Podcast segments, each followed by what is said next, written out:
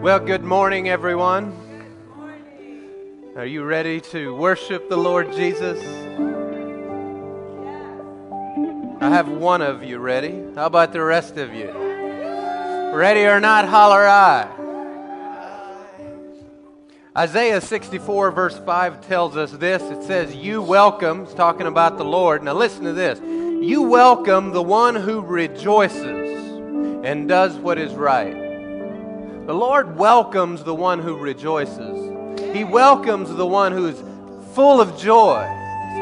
So this morning, let's rejoice before the Lord. Let's, let's come to Him full of joy because He certainly welcomes those who rejoice, is what Scripture tells us. And then further in Psalm 118, there's two verses I'll read to you, verse 19 and verse 20. It says, Open the gates of righteousness for me. I will enter through them and give thanks to the Lord. Now, picture he is standing at gates, right? He is standing at gates, the gates of rightness, the gates of righteousness. And he is standing there, but there is a key thing that opens the gates. There is a secret password, if you will, that opens the gates, the gates of righteousness. He says, I will enter through them and give thanks to the Lord. This is the gate of the Lord. As you give thanks to the Lord, as you come before Him boldly, man, that's the gate of righteousness to the Lord. Is your thanksgiving to Him. Now, we know that it is only by the blood of Jesus that we enter through the veil of flesh, and it's by your thanksgiving that things of heaven are opened up wide open to you. That you make available to you all that heaven has and all its resources in heaven become available to you as you rejoice and as your thanksgiving goes to the Lord. It says that I will give thanks to you because you have answered me and you have become my salvation. The stone that the builders rejected has become the cornerstone. This is talking about the Lord Jesus. This came from the Lord. It is wonderful in our eyes. Is your salvation wonderful in your eyes? Now, check this out. This is the day that the Lord has made. Talking about today. This is the day the Lord has made. Come on, let us rejoice and be glad in it.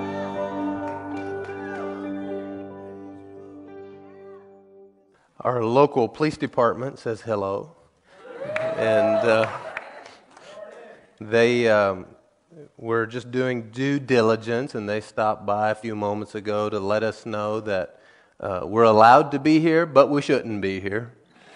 And, um, and you know, they, they, uh, he was very, very kind and gracious, and he hated it uh, that he had to even have the conversation. But I asked him if there was anything that we could pray for them in particular.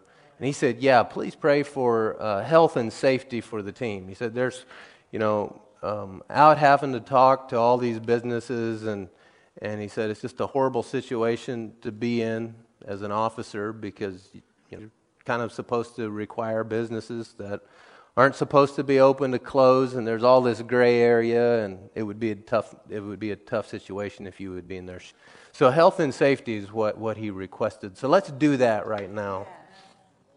Father, we lift up our police department here in the Hempfield district and in, in all the districts across this uh, county, Lord, that you would absolutely cause health and safety to rest like, rest like a garment upon each one of these officers.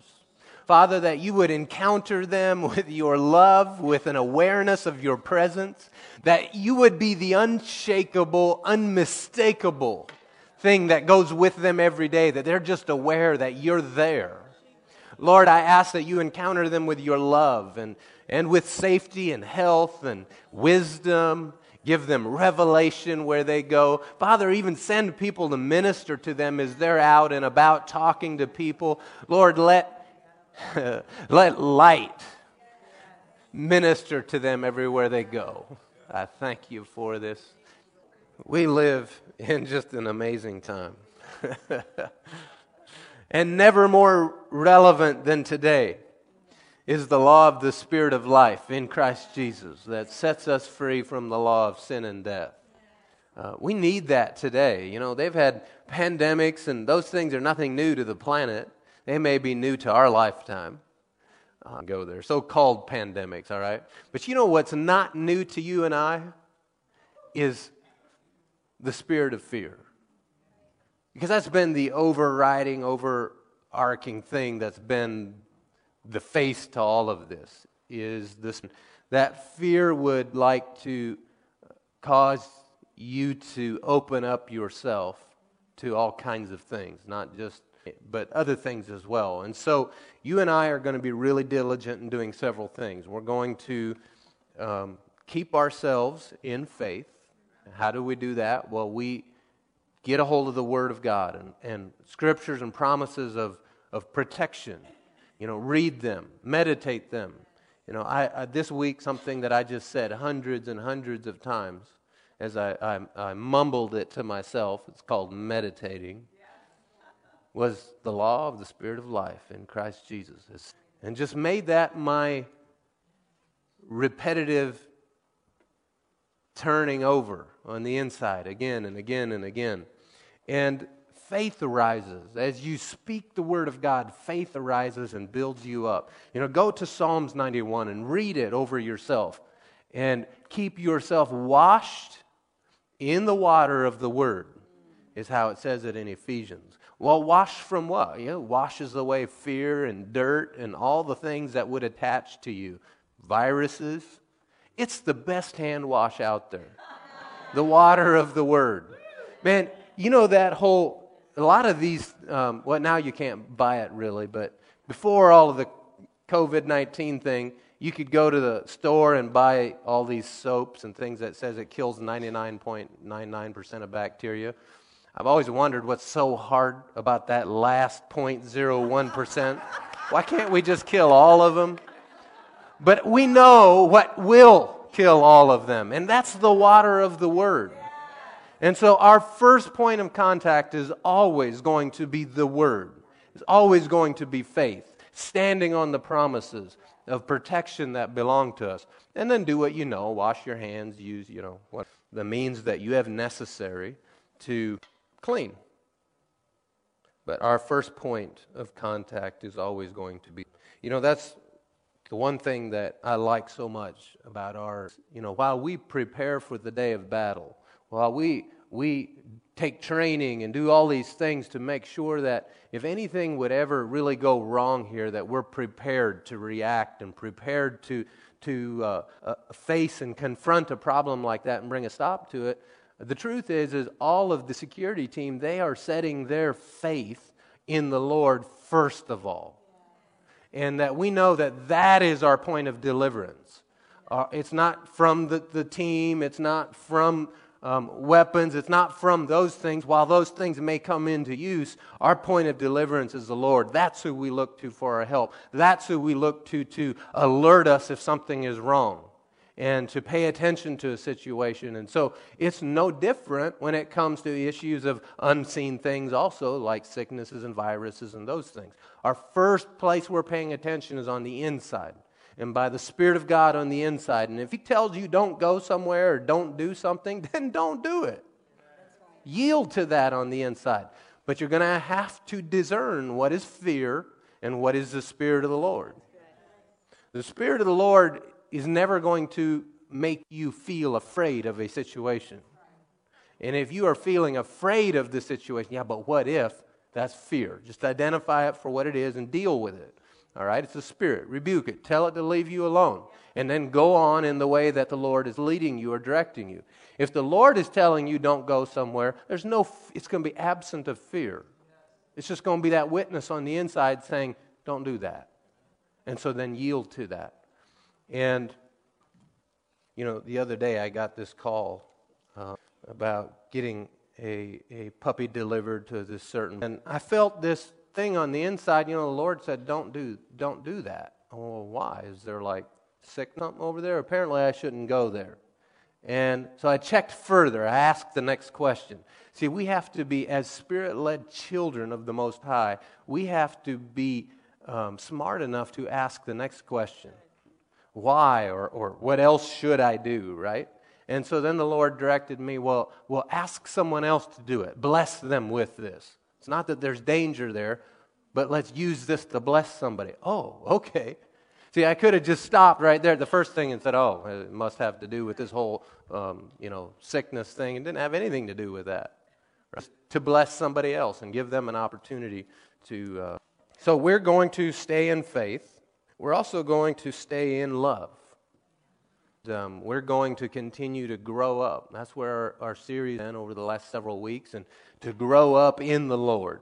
And right now, in this time where there's all the uncertainty and we're confronted with fear, um, this provides an excellent opportunity for you and I to grow up. And I want to give a, a, a, warning real strong to all of us here in this house, and, and if you're listening by internet to you too, is, you know, there's, well, let me, let me set what I'm going to say. Um, let me first set the stage. You know, there's, most churches are not having physical meetings like you and I are. Most churches, we are in an extreme minority this morning. And so, most churches, for uh, reasons um, that they would have to explain to you, they have decided not to have a service together like this in, in the building. And so, we have decided we're going to have services here and if you're interested, if you're new here, you weren't here for that service, two weeks ago there is a sermon online that I preached here, and it remain open or something like that. And that, that sermon is about why we continue to meet here. So if you're, if you're curious about that, go there and, and find that on our website, you can listen to it. However, there is, in, in all of this, it's been interesting because um, the most uh, the most, um, how would I say, the most resistance or, or uh, pushback that I have gotten about staying open has not been from our authorities, but has been from other pastors that have decided to close. Now, I believe they're getting the most pushback from other believers as well about why they have closed. So there's this whole back and forth thing going on in the body of Christ about it. And I'm not here to, to inflame that. So, here, what I say correctly is what we have to make sure is that we, number one, stay out of fear. So, whether we're going to go to the church building or not go to the church building, we have to do what we're going to do in faith. And it can't be a decision that's based in fear. The other thing that we absolutely have to guard against is pride. Well, we have stayed open. Come on. Lord, Lord told me real strong. I need to warn. I need to warn. We have to stay out of pride. Because we're not going to give the devil access by fear. We're not going to give him access by pride, neither. And so let's keep ourselves in faith, in love, humble ourselves before the Lord, and know that, you know, without him, we'd really be up a creek without a paddle. But with him, we're up the creek with several motors on our boat. All right? It doesn't matter the flow of the river, we're going with the Lord. Amen. Hallelujah.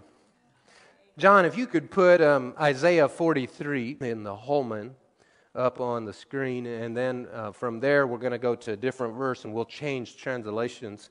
But Isaiah 43, verses 1 and 2, we're going to read it together. We've been doing this for several weeks, reading some scriptures together, and I really like it. I think there's something about um, audibly hearing the Word of God. I'll tell you a story. I one time, um, I used to think that Hebrews was the most boring book in the Bible after maybe Lamentation.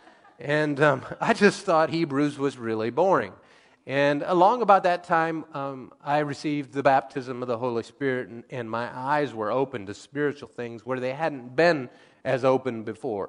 And one morning before I went to work, I decided to uh, someone had suggested, um, you know, when you read a book, read the whole thing because you get kind of a bird's eye view of it. And I decided I'd just read the book of Hebrews to myself that morning before I go to work. And, and so I read it, and I was just blown away by the bird's eye view that it gave me. And I was like, that's the best book in the Bible. How did I think it was boring, you know? And so I took my Bible with me to work, and, and that day I was putting on some finish on a hardwood floor, and I knew I'd have a couple hours of downtime waiting for the finish to dry. And so I went back out to my, my vehicle while I was waiting for the finish to dry, and I read Hebrews again, but this time, instead of reading it quietly on the inside, you know how you read silently, I read it out loud to myself. It takes 45 minutes to do it. And um, I read it out loud to myself. And I was, as much as I was impressed the first time, I was that much greater impressed this time. Something about hearing it and seeing it all at the same time. There's a reason that, that Romans tells us that faith comes by hearing the Word of God. And so I heard it, man, I liked it so well, I did it again. And you know, I did that in a church service in Colorado. I, I got up and we just read the book of Hebrews. I did it here one time too. Some of you may remember. We just read the book of Hebrews. It took 45 minutes.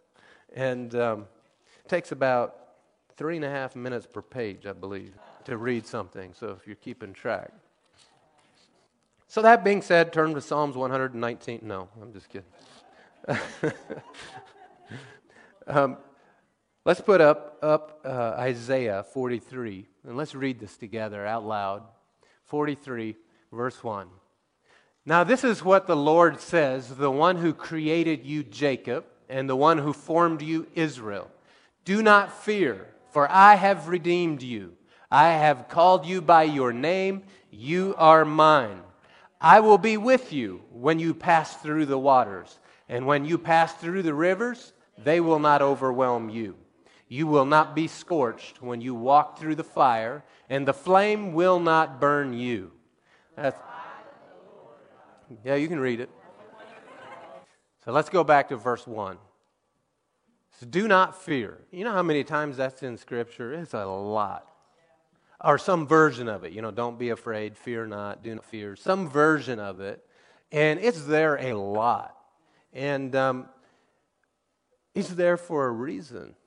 Because fear stops things. Fear, especially if you're believing for something, man, it just clogs the whole thing up. It stops it. And I've told the story before. I'll say it again. I, when I was a little boy, I was um, at our neighbor's place, and we were having like a maybe a sewing, or they used to do get-together days, and the women would help each other. Well, this particular day, why the one lady she had pulled in. They had a big several-acre pond there at the house, and she pulled her van up too close to the edge of the pond and dropped the front wheels over the bank into the pond. And so um, the gentleman that owned the property there, he went and got his tractor and he was going to pull her out, hooks the tractor up to the van and, and tries to pull her out. And I mean, no matter what he does, he's just spinning and he's not able to pull her up out of there. And uh, he finally is like, Well, I'm going to have to go get a bigger tractor or something because this thing's just not doing it. She leans out the window and she says, Well, would it help if I took my foot off the brake? Fear will stop your progress. And the fear of going into the lake is what also kept her from coming was kept her from being delivered. And in the same way, fear will block your deliverance. And so it's really important that we address fear and that we don't give it any room, any place. We don't have a secret compartment somewhere that we allow fear to exist, but we just absolutely eradicate it because our deliverance comes from the Lord. And here he, the Lord says, You know, I've redeemed you, I've called you by name. That's good news. I've redeemed you, I've called you by name. You are mine. You don't belong to COVID 19. You don't belong to anything else like that. You are mine, the Lord says. So we're going to we're going to trust in the Lord. Trust in the Lord. All right. Um, put up on the screen Psalm 103. We're going to go through the first five verses. If you have it in the Good News Bible, uh, put that up. If not, the NLT, John. And we're going to read it together. 103, verse 1 is where we'll begin. So let's read this together. Let all that I am praise the Lord. With my whole heart I will praise his holy name. Let all that I am praise the Lord. May I never forget the good things he does for me. He forgives all my sins. He heals all my diseases. He redeems me from death and crowns me with love and tender mercies. He fills my life with good things. My youth is renewed like the eagles. More promises, more faith.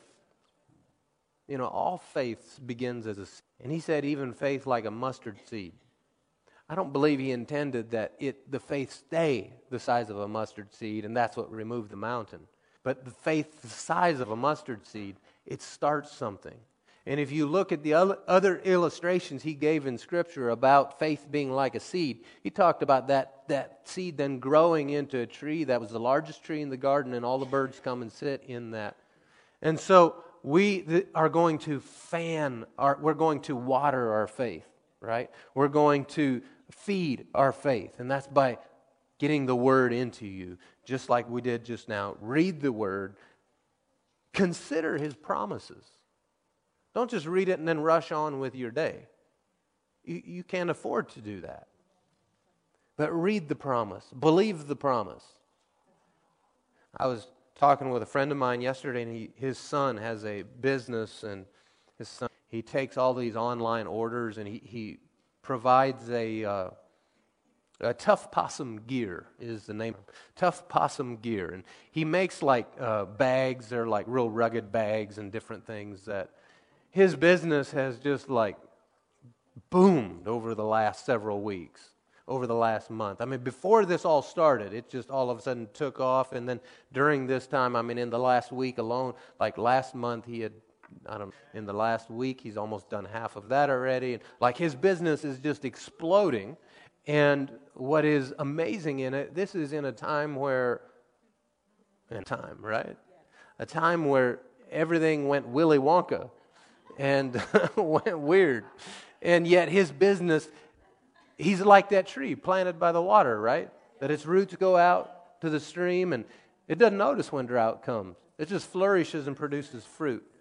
And so you and I can do this as well by staying hooked in to that life source and, and staying connected there. And we're going to do that by feeding our faith, by reading the Word.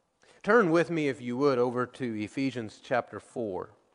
And we've been talking about growing up, and we're going to continue in that. We're going to read in Ephesians chapter 4 and verse 11. This is talking about Jesus. It says, He personally gave some to be apostles, some prophets, some evangelists, and some pastors and teachers this is their job for the training of the saints. Well, training them to do what? To do the saints, to do the work of the ministry, to build up the body of Christ until something happens, until we all reach unity in the faith and in the knowledge of God's Son, growing into a mature man or a perfect man, that means mature, with a stature measured by Christ's fullness my son Adrian, he's now passed me in stature as far as height goes. And um, but for a long time he wanted to let's remeasure dad. He kept measuring to see if he measured up to dad, right? So how tall are you? And then he'd want to measure, and I he's still half an inch short, you know, and a quarter inch short, and and um, finally he thought he was there. Nope, that's just your hair, son. Your hair adds a little bit more height. And um, so now he's past me, right? And and so, but he had something he kept measuring against. Am I measuring up? And you know, if you have children, just a word of wisdom to you, if you have children, they're still trying to measure up to mom and dad, even if they've passed you in size, right? Even if they're adults and have moved out of the house, they want to measure up because they, they, you're the standard to them. They want to measure up to, even with all your faults, they still look at you as the standard. And, but here, as children of God, we, Jesus is our standard. He's the one we're, we're looking at. And do we measure up? Uh, Jesus, we're, we're getting there, you know. And um, so we're, our stature is measured by Christ's fullness. That's the, that's the measure. Verse 14, then, not before, but then, we will no longer be little children, or be, be babies. That's the word for it. it this word means a child that cannot speak yet, like before they have words. So I'm, we're talking really little baby. Then we're not going to be little babies anymore, tossed by the waves and blown around by every wind of teaching, by human cunning, with cleverness and the techniques of deceit. But speaking the truth in love, let us grow in every way into Him who is the head, Christ.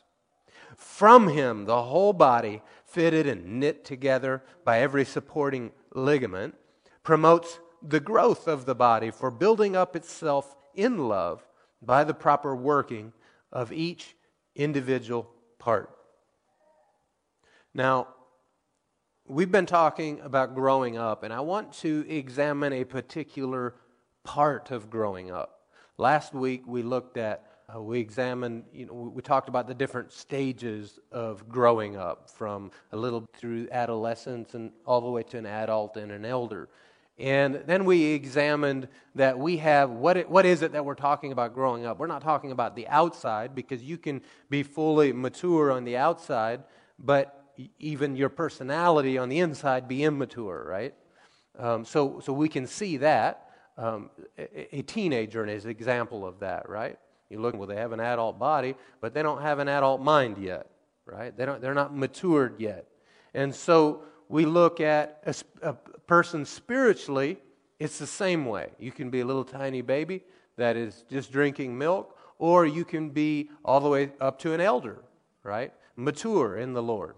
And I suppose there's, we can be mature in one thing and kind of a baby in a, and so we need to continue to grow, to feed ourselves, and there's different ways that that's going to happen, but I'm saying there's different things you will eat to grow. However, it all comes by one way, and that is, is your spirit. You're a three part person, and we looked at that last week about how that you are a spirit. That's who you are. That's your identity, is your spirit. Your spirit, man or woman on the inside. It's shaped very much like your body. It fills up that space, right? And then you have a soul. That's your mind, your will, your emotions, your personality. And in your soul is where you think and where you have logic and emotions, and all of that is there in your soul. And you have an eternal soul, but first and foremost, you are a spirit being. Right. You have an eternal soul, and then you have a very temporary outer shell that we call a body. And this one here is just going to be with us for a short time. It's prone to all kinds of problems and all kinds of glitches and viruses and all these things, right? But after a while, we're going to get a new one that can do things the other one could not do, right? So that body, the shell that we see on the outside, it's very temporary and it's not the real us. Right. Now, here's the great thing. Even though it's very temporary, Jesus made a way that he could give you a new spirit on the inside, that he made a way for you to renew, renew your soul by reading the Word. That's how you're going to grow up. We'll probably do another whole sermon on just that, on feeding your spirit. But that's not what, what we're looking at today. And then He also made a way to redeem your natural body. He paid with the stripes on His body at the cross. This is by His stripes we were healed. And so we understand that He affected all three dimensions of man the spirit, the soul, and the body. That doesn't mean that we don't have some battles to fight here, right? We've got sin to conquer because all of us are presented with sin. We've got sicknesses to conquer. All of us are presented with that. And eventually, those things are all going to be uh, gone and nothing but a distant bad memory. But right now, we still are warring against those things in the victory Jesus established for us. He's already done it. We just have to be on His side and on His team, say the right things, believe the right things, and experience the victory He's set for us. So that was last week. We looked at our spirit man. This week, I want to kind of jump ahead because if I do it in sequence, I would now talk about feeding your spirit man. However, I felt led by the Lord to jump a sermon or two or three ahead and talk about a quality of a mature person. And the reason I believe the Lord wanted me to teach this is because he want, he, it's important that you and I take a hold of this now. because of what we're facing and what we're looking at. And it's not going to ruin the order of things or any of that. And so, what we're looking for this morning is love. Love. Everyone's been created by it, everyone's been designed for it. You were, you were designed to be the express image of love because God is love and we're His imager. He created us in His image to be His imager that makes like images. Okay? So He made us to be like Him. That's going to be another one, right? Be like the Lord. And so this morning we're looking for love. Looking for love in all the right places.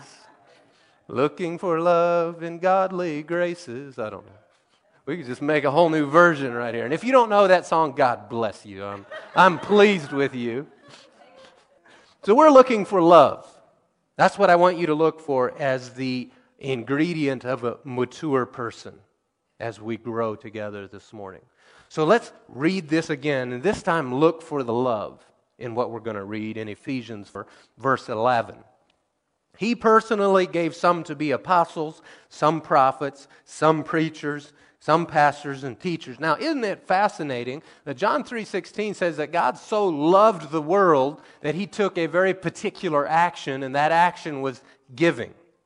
God so loved the world that he gave Jesus to us.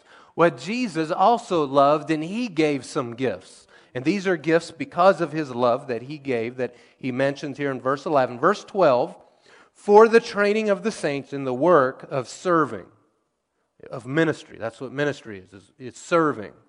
Well, that takes love, doesn't it? I mean, you could serve without love, but it would profit you nothing, is what Scripture tells us. And here's what it does to build up the body of Christ until we all reach unity in the faith and in the knowledge of God's Son, growing into a perfect man, a mature man, with a stature measured by Christ's fullness. Then we will no longer be little children tossed by the waves and blown around by every wind of teaching, by human cunning, with cleverness and the techniques of deceit. So I had this phrase rolling around in my head for the last two weeks. This phrase, um, prudence or fear. And kind of the reason it was rolling around is because of all the fear, obviously, that is in society right now. And we don't want to make decisions based in fear. We're all smart enough. We know that, you know, fear is a spirit. And Timothy, it tells that I have not given. Let's put it up on the board, John. Um, let's go to, uh, or just put up 2 Timothy chapter 1, verse 7. And it identifies what fear is and then tells us what he gave us in the place of that. He didn't give us that, he gave us something else. And here, in, in look at the screen, it says, For God has not given us a spirit of fearfulness, but one of, okay, so that means He's given us a spirit of power. That's real power. It's not some imaginative power. We don't serve a fairy tale Jesus. Here's how to tell if you serve a fairy tale Jesus or not. If you expect him to show up when you get in a problem or if you're just making decisions based in your own intelligence, as though he didn't exist, tells me he's not real to you. In your own cunning, in your own shrewdness. Here he says that he has given us a spirit of power, a spirit of love, there it is for today, a spirit of love, and a spirit of sound judgment, the mind of Christ. Now, that is not earthly wisdom. That's, that's heavenly wisdom. That's the mind of heaven. That's thinking like God thinks. That's not our own intelligence and logic and ability to reason things out. That's His way of thinking. Okay? So He hasn't given us a spirit of fear, but He's given us these other spirit of power, of love, and of of a sound mind. Well, back in Ephesians, where we were reading here, he says that in verse 14, then we will no longer be little children tossed by the waves and blown around by every wind of teaching, by human cunning with cleverness. There's another word for that in Proverbs that you will see again and again and again, and it's called prude, uh, prudence. No, it's not called that. prudence.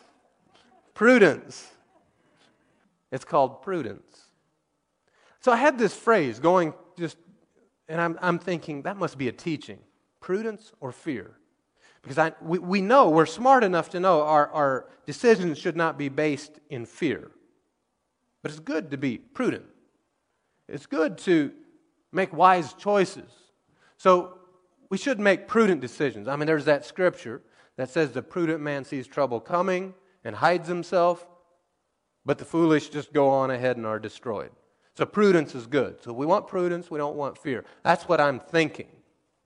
And so I'm having this roll around in my head like it's a teaching. Yesterday, I'm sitting there at my desk and I am considering this and I'm praying about it. And I'm like, Lord, is that, is that um, a teaching? And all of a sudden, He showed me something. And the Lord said to me, It's neither. We don't make decisions in prudence, we don't make decisions in fear. You are called to make decisions from love, based in love. Based in love. Here we go, I'm back. Based in love. I'll say it again. This is for the people online. We are called to make decisions based in love because God is love, not based in natural thinking, natural wisdom natural cleverness. Because that's what most of the times in Proverbs, when the word prudence is used, you can look it up and look at what it means. And it means cunning, slyness. It's the exact same word of when it describes the serpent in the Garden of Eden as being the most subtle. It's not necessarily a good thing. He continues, if you'll read through. Now, there are some places where the word prudence in, in Proverbs is a different word and just means um, intelligent thinking and logic. But these other words, and it's the word used where it says, the prudent man sees trouble coming and hides himself, but the foolish continues and going. And if you'll start reading in Proverbs and you start taking a little, rather than taking a, just a verse look, start taking a little bigger picture look as you read through and read some of these words, you'll see that it's not saying you should be prudent rather than foolish. It's only saying here's how the two operate natural thinking and the person that's just stupid, that doesn't have common sense. A person that has common sense and a person that doesn't have common sense, it never once says that prudence is a godly thing. It's just natural wisdom or, or cunning or figuring it out. So we are called to make decisions from love. Here, it actually brings up this human cunning and cleverness. You know, in 1 Corinthians, I'll just turn there and read it to you and come right back to Ephesians. The reason I don't tell you to put it on the board because I don't know where it is. It uses this word, it quotes it from the Old Testament in uh, 1 Corinthians 1, where he, it says that the Lord is going to destroy the wisdom of the wise. He will set aside the understanding of experts. That is the same, prudence is the word. It's the same word. It's quoting it out of the Old Testament. And he's going to set it aside, and what comes next if you keep reading? Godly wisdom, godly understanding, spiritual understanding. So it opposes that natural, that, that cleverness, that cunningness of mankind, that shrewdness, a lot of translations, newer translations, it opposes that to godly thinking and holds those as opposites. So we're not going to make fear based decisions. We're not going to make cunning decisions. We're going to make love based decisions. Now, because some of you are thinking this, would a love based decision bring you to church or keep you at home? Well, for, for you, whoever said that, it would bring you to church. For another person, it might keep you at home depending on your circumstances or what, right? Either way, you're going to make a decision based and anchored in love and not based and anchored in logic, come on, or fear, but based in love. Verse 15, now we can go on. But speaking the truth, we're talking about growing up and we're looking for love, remember? uh, but speaking the truth in love, let us grow. Interestingly, we're growing. Let us grow in every way into Him who is the head, Christ. From Him, the whole body, fitted and knit together by every supporting ligament, promotes the growth of the body for building up itself in love by the proper working of each individual part. Therefore, I say and testify in the Lord, you should no longer walk as the Gentiles walk in the futility of their thoughts right? In their logical thinking. It's not where it's at anymore.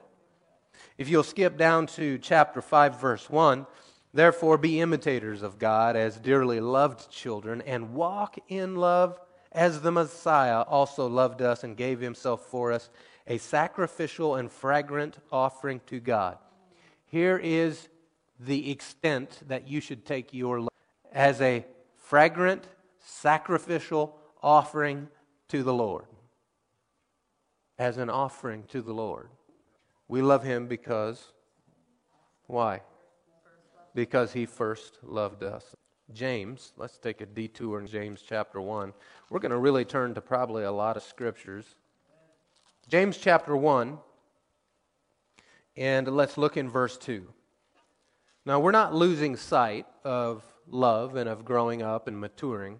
I just want to take a brief step over into James and see something here. Verse 2 of chapter 1.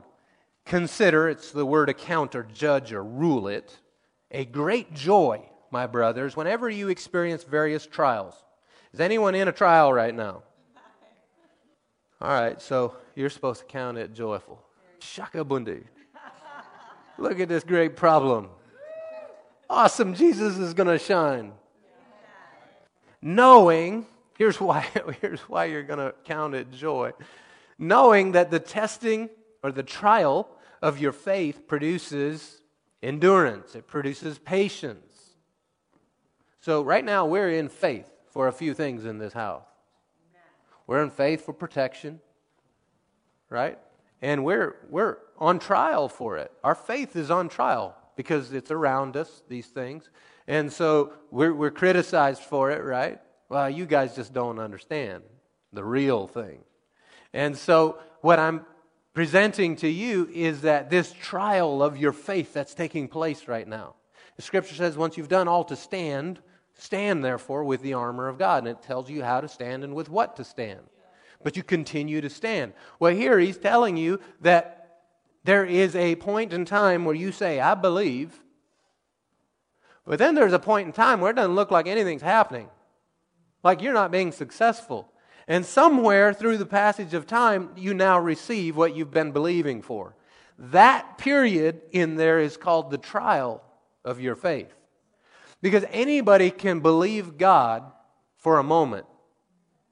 I mean, it's easy to get together and stir each other up. Oh, yeah, man, no virus on us, man. We are delivered and set free. The law of the Spirit of life in Christ Jesus set me free from the law of sin and death. But then when you go home and get that little tickle in your throat, you go, oh boy, is that the corona? right? All of a sudden, and then when you wake up the next morning and it's still there, it may just be seasonal allergies or another thing that you're also redeemed from. And you wouldn't have given it any thought before, but now, because of everything that the culture is saturated in right now, you're going, oh, well, yeah, yeah, I've been redeemed from the curse of the law. I don't know, man. And, and suddenly you begin to waver. Now, what you have the opportunity in this moment is to continue to stand and to mature and to grow and know that He loves me and He would withhold no good thing from me. And because He loves me, because He has called me by name, because He has redeemed me, I am His. Even if your throat don't feel a bit better. That's called the trial of your faith.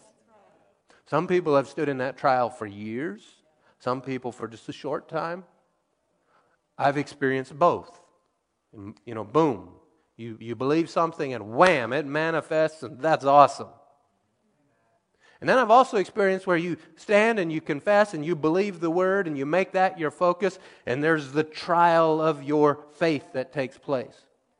Don't allow someone to tell you that you're not in faith because oh, time has passed by. It would be wise for you to examine am I in faith, right? Don't get into condemnation, but am I, am I missing something? You know, where, where I've been standing for a while and not seeing a result, I start to ask myself a question. Um, I'll tell you a story here in a moment. So, it gives you the opportunity to grow and to mature. Don't allow someone to say you're not in faith because your faith is on trial. To say there can be no time or any length of time or a time of testing and trial from when you said you believed to when you experienced it is to say that this verse is not true. To say that you just immediately receive it if you're really in faith. It's to say that this scripture, that there can be no trial of your faith. The trial of your faith is when you're believing and time is clicking by, and I haven't seen it come to pass in the natural realm yet, and I'm still just standing there saying, Thank you, Lord, for this miracle you're working. So continue to stand. You know, some of you know that uh, two of our children, most of you know, that two of our children were diagnosed with type 1 diabetes. And while they say, you know, it's a genetic thing, well, neither one of us have anywhere in our family line, to our knowledge, has anyone had diabetes. And so we, we don't think it's a genetic thing at all. We think it's a devil thing. And so we just believe in God that by the stripes of Jesus they are healed. Now we've been giving them medicine and following the doctor's directions, and, and the doctors here make it real easy to honestly not be in faith because you could just uh, continue to keep them alive. That's once a person has diabetes, that's really what you're doing is it's you're, you're keeping them alive for the next however many hours by managing their blood sugar because if it gets out of control, they could die. Well, they got this diagnosis, and so we understood that in Isaiah it says, Whose report do you believe? Well, we believe the and we've seen some improvements. We've seen them go backwards, go forwards in different places. And so we've had plenty of opportunity to ask ourselves the questions are we really in faith? Because we don't want to deceive ourselves and think we're in faith when all this time we could have been walking free of this if we'd have just got ourselves over into real faith, right? And so, recognizing there is a trial of your faith that takes place. So, I've been having conversations with the Lord about this, and, and Jen has too. And one of the things the Lord has told us a number of different times when, when we've reached that point again, we're saying, man, maybe we're just messed up. We need to go back and ask the Lord. And uh, He'll tell us, continue to stand. Continue to stand. Having done all, stand. Only believe is what the Lord was telling my wife. Only believe. So don't look at all the other things, only believe. Well, I've been, uh, this, this is a story the Lord wanted me to share with you. So I've been looking at Peter as an example and, and a lot of other examples in Scripture that, you know, when you're in faith, the Lord requires something of you. And so, Lord, what are you requiring of me? What's the action of faith that I take? An action of faith I take is speaking the word over the situation, right? The other action we take is believing it. And so I've been asking the Lord, um, because I've been having another issue in my body for years now, uh, along about 2000. Um, well, no, that's not true because ever since I was a child, I remember having heartburn and, and really, really badly, you know. And so um, it would come and go. Sometimes I'd have it for like two weeks at a time, and then the next time Next time I would have it for, I mean, I would be free of it for like a month. And then all of a sudden it'd be back for like two weeks straight again, things like that. Well, I, through the years, had understood and discovered healing in Scripture, and so put my faith on that. And for a number of years, I didn't deal with it at all. And um, then it came back, and it came back really strongly. And um, I ended up going to the doctor and uh, they prescribed, I forget the name of it, uh, some medication to kick the acid down. And so they had me take two of these every day, right? And 13 or 14. And I have had hands laid on me for healing for it. I have said, by his stripes I'm healed. But I also have known that I've never really been in faith for it. Because it's really easy to just take two little purple pills and not have to deal with it. Because it takes it's, it takes effort from you. And so it's just real easy to I'll just take the pills and yeah, I believe you, Lord, by the stripes I'm healed, but really, I'm just taking pills. And I'm waiting for the symptom to leave before I quit taking the pill. I'm waiting for the waves to be calm before I step out of the boat. But that's not what Peter did, is it? When the Lord, when Jesus loved Peter, because this is where he was anchored in, Peter looks out there, he has fear, and he sees Jesus, and he says, Hey, if that's you, tell me to come, because it ain't Jesus. And Jesus goes, Come, join me. Why wouldn't Jesus want him out there? Now, here's a fear and prudence question Is it prudence to try to walk on water in the middle of a storm? To cross a lake? I mean, Jesus, what if you get halfway out there and, like, a shark? I don't know. They eat at night, right? It's not prudence. But that's not why he was out there, is it? He was out there walking on the law of the Spirit of life.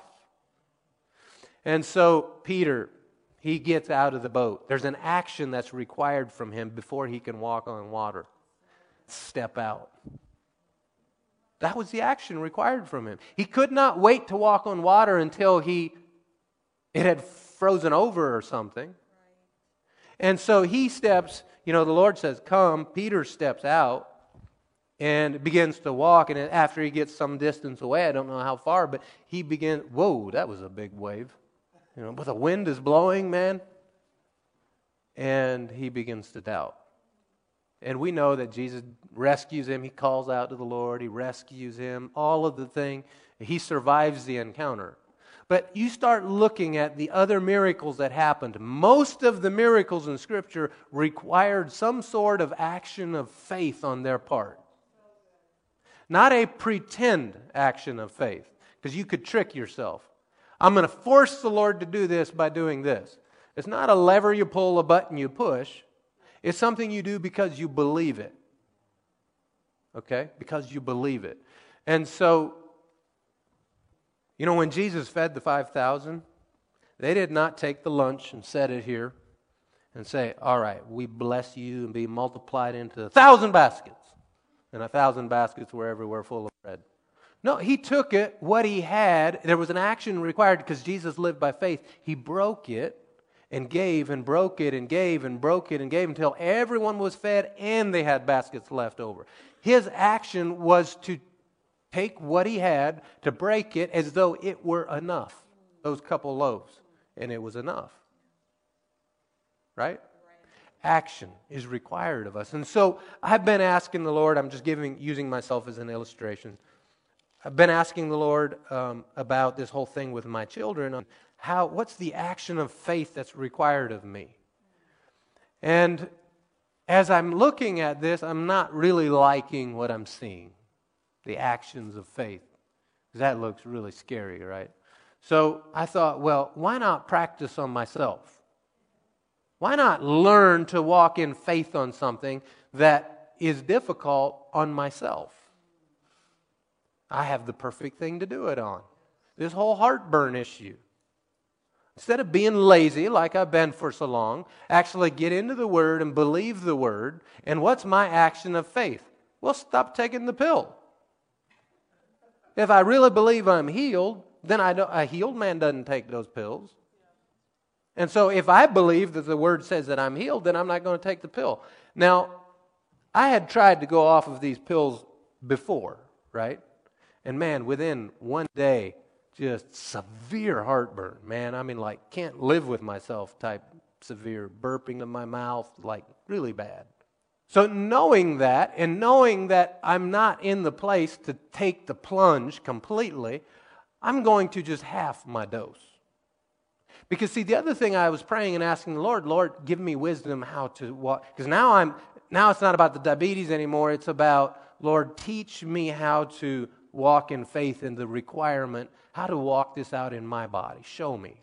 And I believe the Lord gave me wisdom, and He said, well, um, just knock your dose down to half. Well, I'd tried that before too, and it didn't work. All right, Lord, down to half. And then the Lord says, so I did that, and after a week of torture, just cleared up. It was gone. One pill was enough. Well, maybe I don't need the one pill either. Don't take it. Oh boy, heartburn. Ah. Take the one pill again, gone. One pill's enough. Well, that's cool. Thank you, Lord. So that's how it works. All right, so now let's take the next step. Quit taking them all together, Lord, in faith, right? Not to try to get the Lord to do something, but because I believe. So that's what I did. Quit taking it. Man, severe, severe heartburn day after day. And then the Lord gave me wisdom to start to fast. That will reset your stomach. See, the Lord could heal you with a miracle, or He could just allow a healing to come to your body like He designed it to do. Stop putting food in it, allow it to be free of acid for periods of time. And so I started following His instruction and doing intermittent fasting and just had amazing success. And I haven't taken, I mean, any, maybe two months. I don't know. It's been quite a while. Um, but, and the Lord has touched me and healed me. And I mean, I don't deal with it, I don't need it. I told you all of that because what are we learning? We're learning love. We're learning to grow up. We're learning to stand in faith. And the Lord said that, He said, Man, no man has the power to take you out of my hand. I mean, aside from yourself. Outside of yourself, no other person can take you out. And if you read in Romans 8, it goes through this whole list of things about the love of God, and neither famine nor you know hard times or good times or angels, I mean other spiritual forces or COVID-19 or I mean, it's all in the list. Nothing, because it says nothing that covers COVID 19, in case you. She'll be able to remove us from the love of God. Well, if nothing can remove you from the love of God, then that means that He would withhold nothing from you. And that it is, He is more interested in getting across to you the things that would bless you than you are in, in receiving them. So once you've done, consider it great joy here in James 1, knowing that the testing of your faith produces endurance but endurance must do its complete work. Uh, let, let me say this.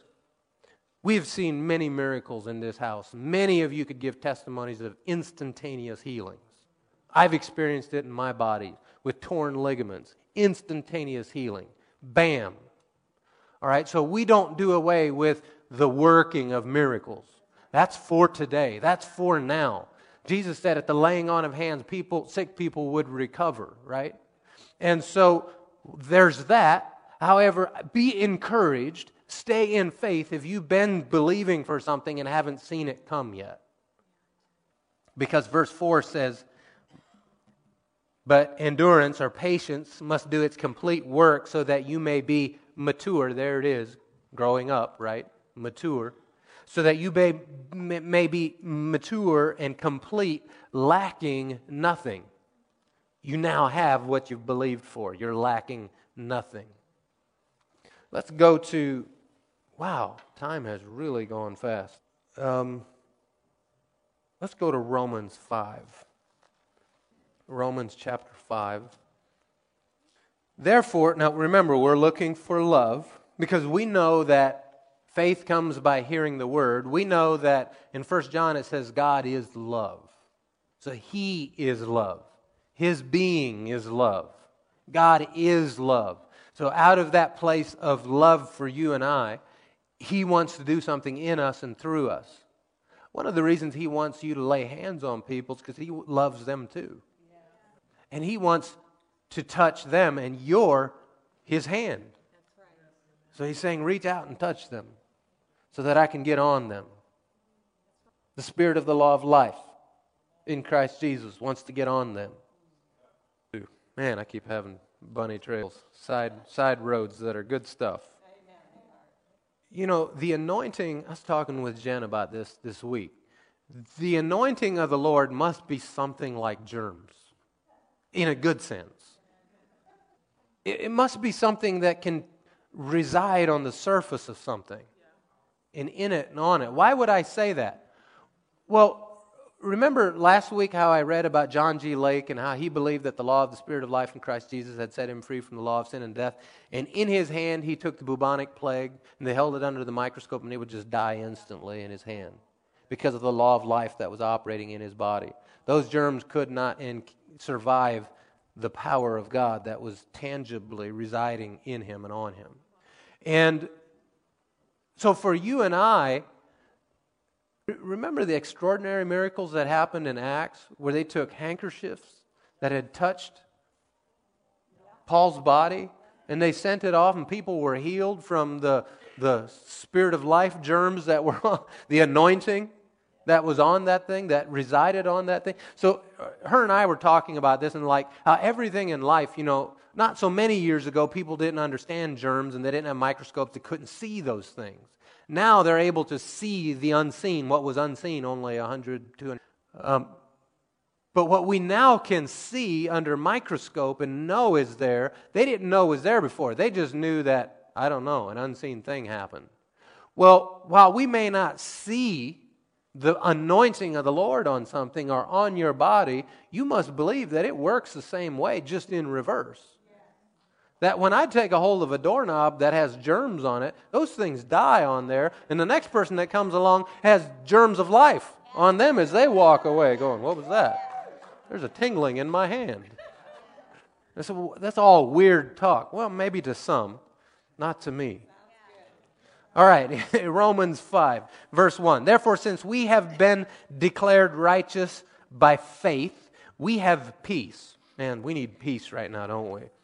That means a settled mind, one that's free of fear. We have peace with God through our Lord Jesus Christ. Also, through him, we have obtained access by faith into this grace in which we stand. Now, access by faith into grace means that um, we have access by faith into God helping us. That's what grace is God's ability, helping you do something you can't do in your own. And we rejoice in the hope of the glory of God. And not only that, we also rejoice in our afflictions. Ah, there it is again. You guys having trials and tests? Rejoice. Yay.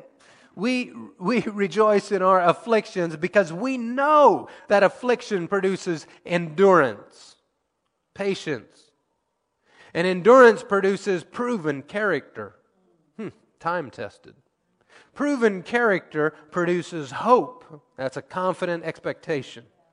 Because I've been there, I've done it before, I know what it takes. The Lord is faithful, right? It's, it's proven character, it's a settledness. Anyone can believe God like a house afire for one night, but can you for a week or a month or however long this thing lasts? Verse 4 endurance produces proven character, and proven character produces hope. This hope does not disappoint because God's love, here it is. What are we looking for this morning? Love. God's love has been poured out in our hearts through the Holy Spirit who was given to us. That love that the Father poured into you is it's evidence of the creator of the universe with you, evidence of Him inside of you. It's evidence of His life in you. Let's go to chapter 13, talking about love. Chapter 13, verse 8. Do not owe anyone anything except to love one another. You cannot pay off the debt of love you owe one another. It's still going to be there. So just keep owing it and owing it and owing it. For the one who loves has fulfilled the law. John, could you put up on the screen John 13, verses 34 and 35? John 13, 34 and 35. Let's keep reading here, the rest of us. Verse 9 The commandments do not commit adultery, do not murder, do not steal, you shall not bear false witness, do not covet. If there is any other commandment, all are summed up in this love your neighbor as yourself. Love does no wrong to a neighbor. Love, therefore, is the fulfillment of the law. Fulfillment of the law. That's what love is. Look at what Jesus said in John 13. If you look up at I give you a new command love one another. Just as I have loved you, you must also love one another. By this, all people will know that you are my disciples, if you are my kind, if you are mine. By this one trait you're going to have this trait of maturity, this trait of being like Christ. Remember measuring up to Him? Because what was He known for? Love. Love. The law of Christ is the only one that you and I, as believers, God is love. Go with me to Galatians 5. John, if, if you would. Uh, ah, never mind. Let's just all go to Galatians. Uh, close soon. We are going. I don't know. What, what's with me in singing today? I don't know. At least that was a better song, right? Uh, Galatians chapter 5, verse 6. I know what it is. It's just all the joy. It's all the joy. Can't help but sing. Sing a new song. That one was a new song. Old tune, but new song. Verse 6 For in Christ Jesus, neither circumcision nor uncircumcision accomplishes anything. What matters is faith working through and by love. That's how faith works. This is why we're looking at this today, for this season, for right now. You want to stand in faith for protection and for health and life? You have to walk in love. That's why your faith is going to work, because God is love. And so, as you get over onto the vine and just get love running through you, your faith, you don't no longer have to try to squeeze faith out, it's going to be there is going to be there because you have the nature of the Father flowing in and through you.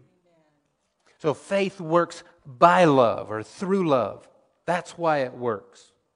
If, if, you're, if you're going to examine yourself and say, Well, I've been standing in faith, but I've not been seeing what I've been believing for, here's how you examine it Am I walking in love? Have I been walking in love?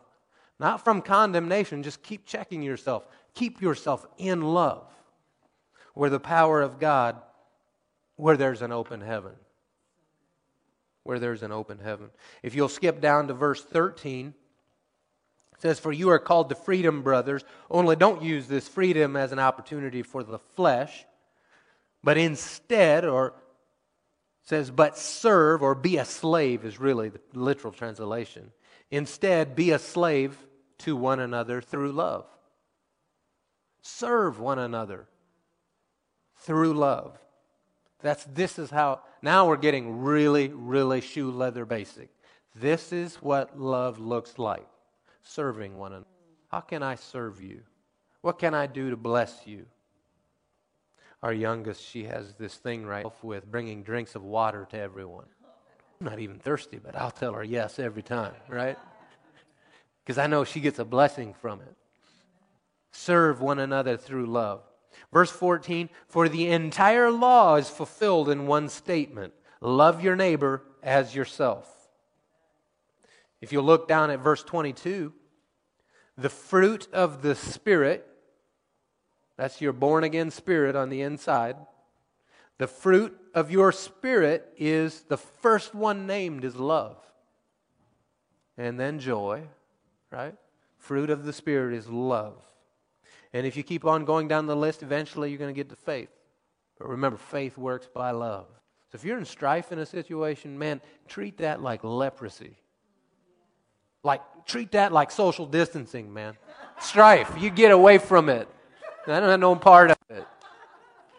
You can social distance from that all the time. That was funny right there, whether you laughed or not. chapter 6, and we're going to close soon. chapter 6. We're going to go to one more place after this, and we'll close. And let's look at verse 22. Well, 6 doesn't have 22 verses. Verse 2 is where I was wanting to look. Carry one another's burdens. In this way, you will fulfill the law of Christ. What was the law of Christ? Love. Carry one another's burdens in this way. Here, he's just saying it so simple. Here's how you fulfill that law. Here's how you do that law. You carry each other's burdens. Hey, can I carry that for you? Can I help you with that? Can I serve you with that? This is what we're supposed to be known for.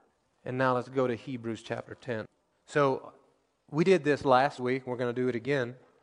Um, on the table in the back, you will see an alms basket that you can put money into to bless people in this house that have need. Now, it's there for you if you have need. If you have need, take money out. Take what you need. It's there, especially during this time where some people's work has been affected and they've lost income and different things. It, there's no shame for you to say, I need some and take what you need. That's why it's there, okay? And so, and you're also welcome to put money into it in the book of Acts, they, you know, the early church, they really did this well. They said nobody had any need, and they were selling houses and things and, and sharing in that way. And so in this house, we want to make sure that everyone is taken care of and that it comes from love. When you, you know, if someone were to just constantly be taking out of it and they're not trying to provide for themselves, yeah, we would have a conversation with that individual. Don't worry about them. Um, you just walk in love. You do what you do. The scripture says if you want to eat, you should work. Even it doesn't say it has to be paying work. Come on. But you should serve someone. Be serving people. Don't just hold down the couch. All right, Hebrews 10, we this is where we're reading our last scripture, I believe. Verse 19. There was a verse 19, Hebrews 10. I love this no restraint on our time. This is great. Therefore, brothers, this is chapter 10, Hebrews, verse 19. Therefore, brothers, since we have boldness to enter the sanctuary by the new and living way that he has inaugurated for us through the curtain, that is his flesh, and since we have a great high priest over the house of God, let us draw near with a true heart in full assurance of faith, our hearts sprinkled clean from an evil conscience, and our bodies washed in pure water. Now remember the word, the washing of the water of the word, right? Verse 23 Let us hold on to the confession of our faith without wavering. Holding on implies that there is a trial taking place. Right? That you're holding on, believing something, you haven't necessarily received all of it yet. So you have to hold on. For he who promised is faithful. And let us, verse 24, and let us be concerned about one another in order to promote love and good works. Not staying away from our meetings as some habitually do, but encouraging each other and all the more as you see the day drawing near. Now, I know this scripture um, may be why some of you have come to meet with us is because we to abandon meeting. However, don't be distracted by looking at that this morning. I want you to look at everything that's right around that. And the one thing I want you to see is, is talking about our confession of faith. And then in verse 24, he says, uh, let's, let, let's care about each other. Let's be concerned about each other. And let's let's provoke, is how the word is provoke each other. This word provoke means like to poke someone with a cattle prod, to goad them to it. Like you would if you were trying to get into a fight and you come on and you're just picking on them and just poking them and jabbing them until they're ready to fight. You're supposed to do this till they're ready to love. Like provoke them to love. And it says, and good works, because your love will result in you doing good works for each other. And then if you look down in uh, the latter part of, or in verse 25, says, and not staying away from our meetings some habitually do. Now here's the purpose of them getting together was to encourage each other. And all the more as you say that see that the day is drawing near, it's getting closer, it's getting ripe. And so we are to encourage each other. Man, this morning, if you do nothing else, encourage somebody. Encourage each other. Tell them how the Lord has done something for you. That encourages. It encourages me to hear how God has blessed you. It encourages me to hear what God's doing in your life. So share that with each other. Speak words of life to each other. Tell someone that, you know, man, I really see the germs of Jesus on you. the anointing of Christ on you. You understand what I'm saying? I put it in a humorous way. I, I really see the power of the gospel in you and that you're not ashamed of it. And I'm just honored to be to, to, to know. So encourage each other this morning. Nicole, did you have something? Yes. Is it Jeremy? Um, I just wanted to share what was something that I felt the Lord deposited on my heart um, about when you were speaking on uh, faith and having faith in situ- situations, you know, with your heartburn and, and not your heartburn, the heartburn. Yeah. Um, and uh, and something that was just impressed to share was about um, when we have faith, these moments that we choose faith, we get to choose faith. We, I, it's almost as if it's a gift to God, our faith and when we choose that, let me get my thoughts together.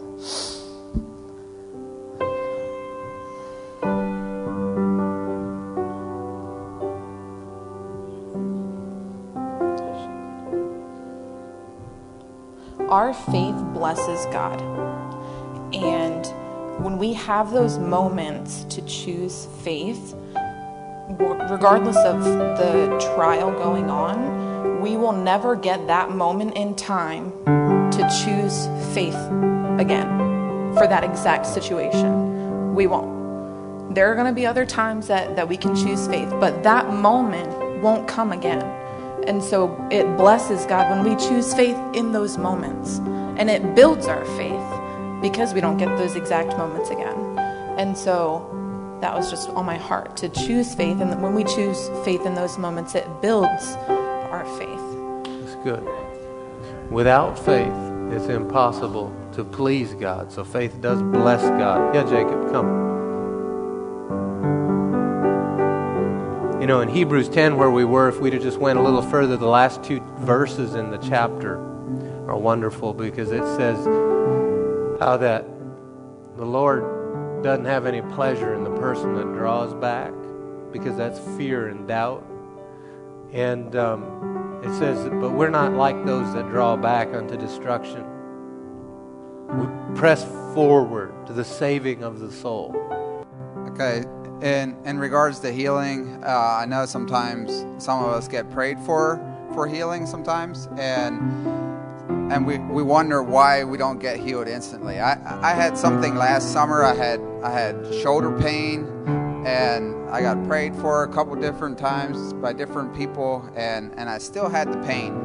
And, and at the same time, I was having I was having a little bit of difficulty in my job, and I wasn't I wasn't walking in love with with a fellow uh, coworker in my job, and I, I tell you, immediately once we had a conversation with each other, we uh, we got to the bottom of what we were dealing with each with each other, um, forgave each other, and and just you know spoke words of love to each other.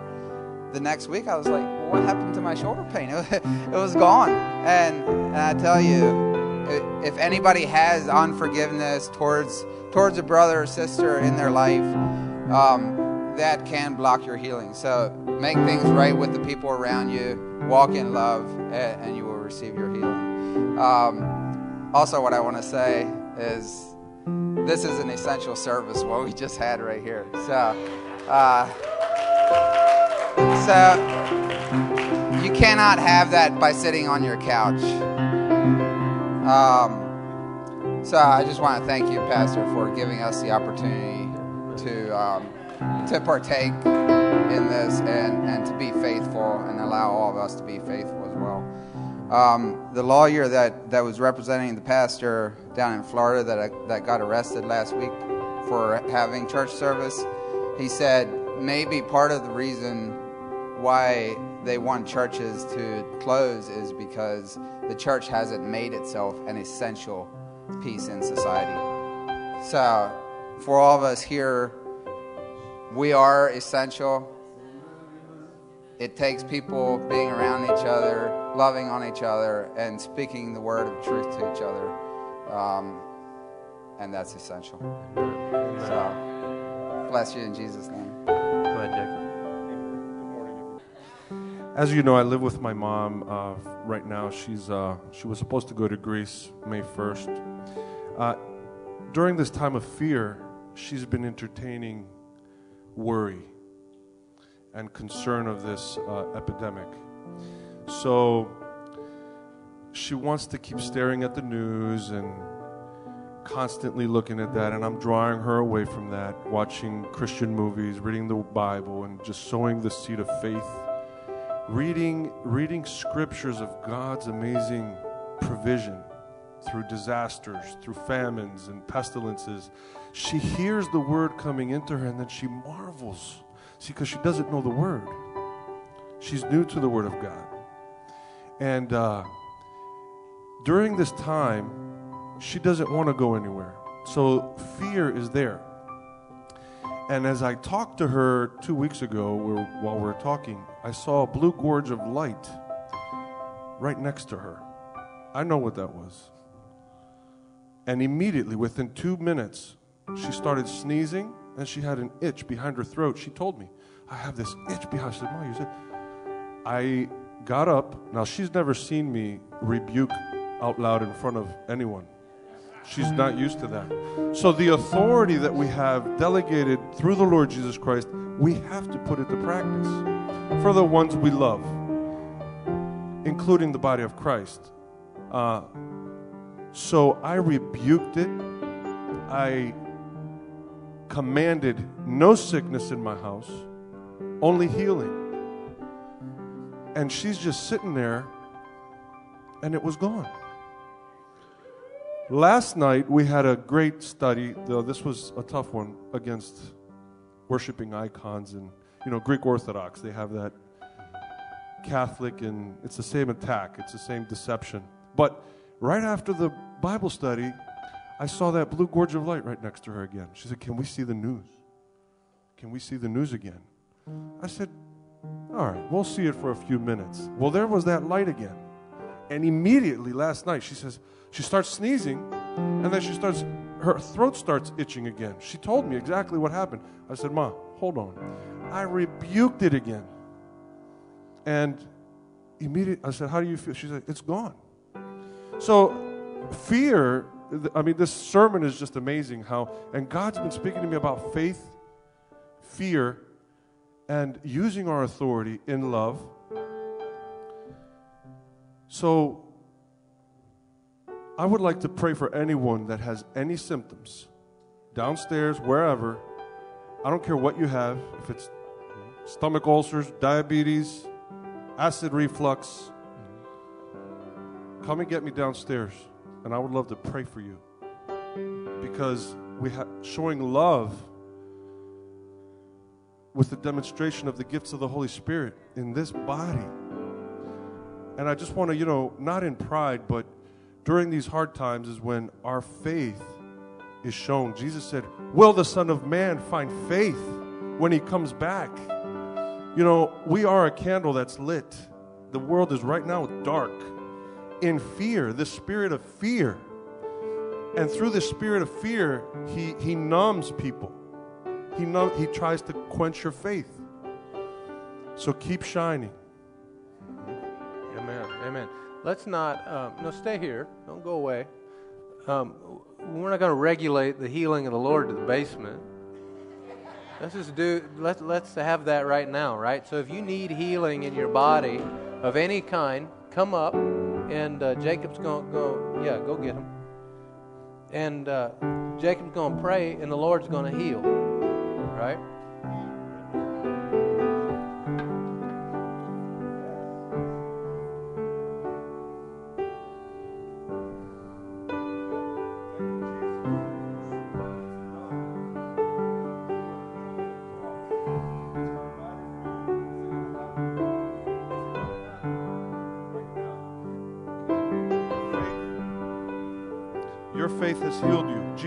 Faith has healed you. It's a done deal.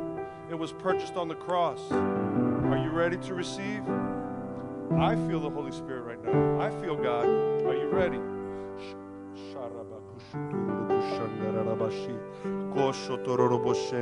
Every cell in her body. Thank you, Jesus. All the glory, all the honor to you, Lord. You are the healer who healeth me. You are the Lord, my healer. Every cell in your body surrenders to the will of the Father and the Son and the Holy Spirit. Thank you, Jesus. Thank you, Lord. Healing, we curse every symptom. We curse every demonic attack against your life. You will live and not die. You will walk in victory. You will declare the day of the Lord. Your faith has healed you in Jesus. You stood up, you walked here. Thank you, Lord. Thank you, Father. Holy Spirit, you're our helper. You confirm, Lord, the preaching of your word through signs and wonders. Healing. Fresh fire from heaven. Fresh fire.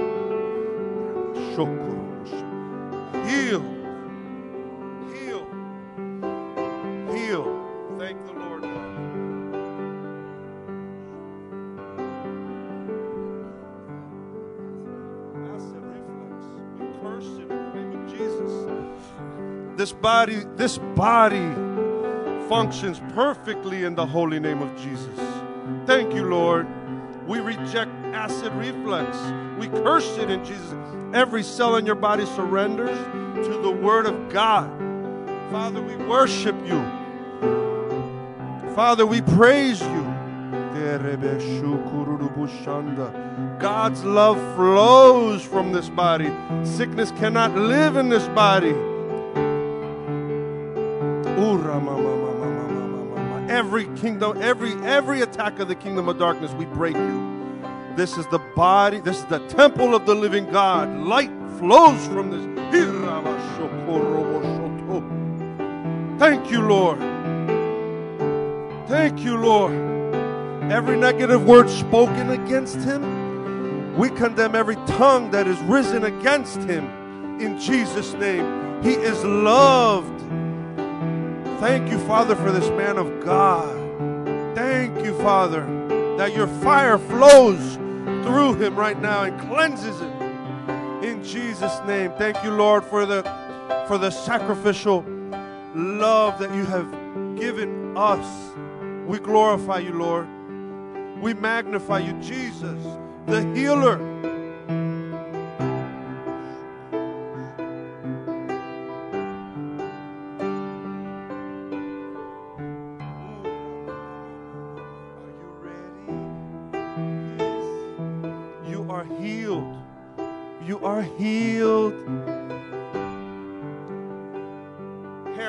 Follicles, hormone, blessed. Every chemical balance, every hormone imbalance, we command you to be balanced perfectly. We will see you comb your hair again. You are so beautiful. My God, look at that beautiful hair. That beautiful hair that she's going to comb and look in the mirror. Wow.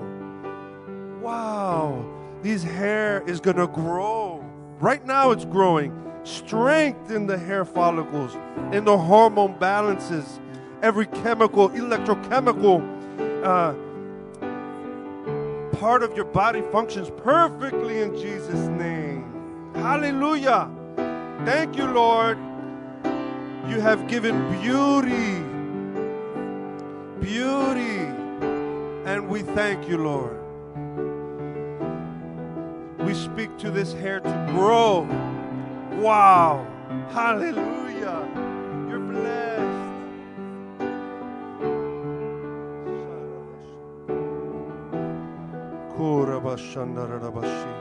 What is the Lord going to do for you?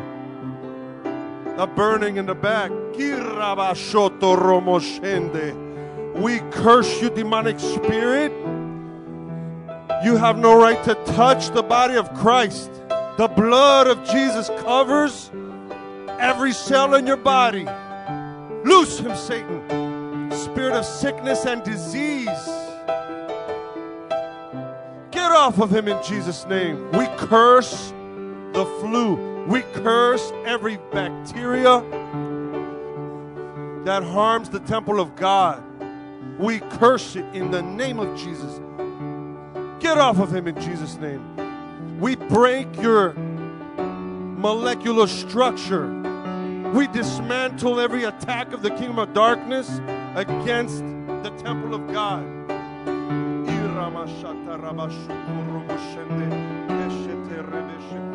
Healed by the stripes of Jesus. Thank you, Holy Spirit. You're our helper, Lord. Thank you for your healing and your presence.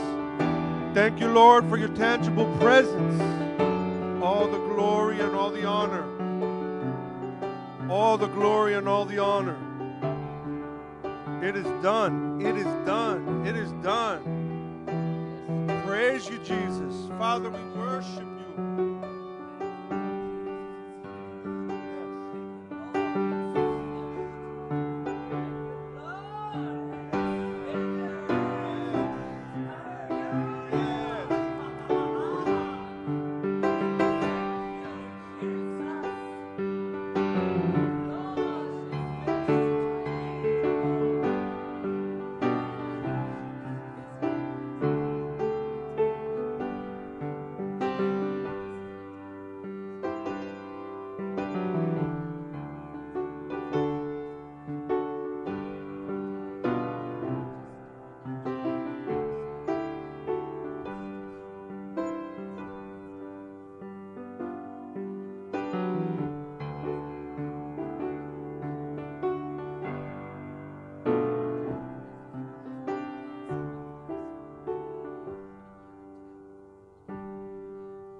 You've done everything to do, stand.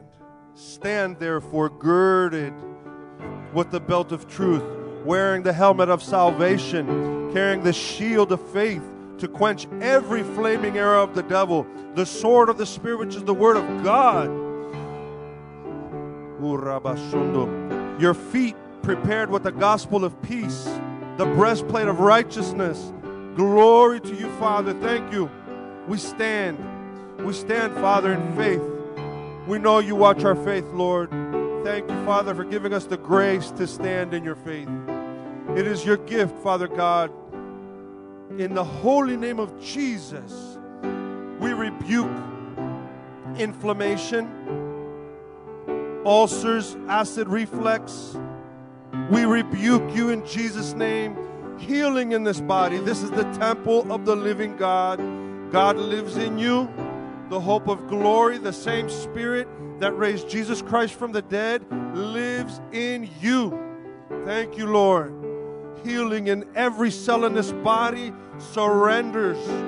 The blood of Jesus flows in these veins. Your cells function perfectly according to the Word of God. This body surrenders to the living Word of God. The words I speak unto you are spirit and truth. Man does not live by bread alone, but by every word that proceeds from the mouth of God. Thank you, Lord. Holy Spirit, thank you for your help. Thank you for healing. All the glory and all the honor to you, Lord. We worship you.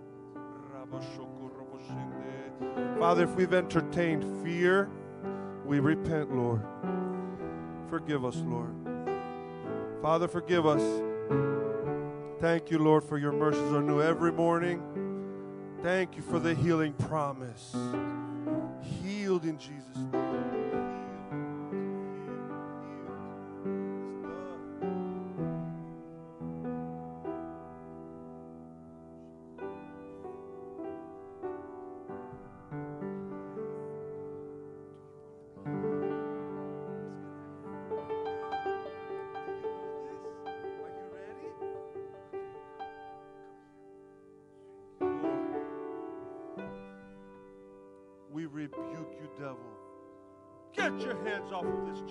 Right now.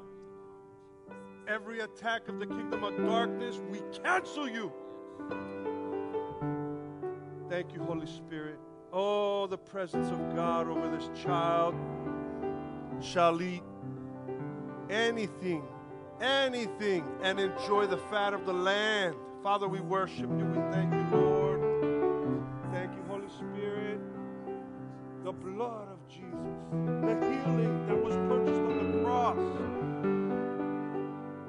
young and the old, Father God, we give you thanks. We give you praise. Thank you, Father God, for this family. They are the blessed of the Lord the young and old, Father God. We do not permit anyone in this body to be sick. Not allowed.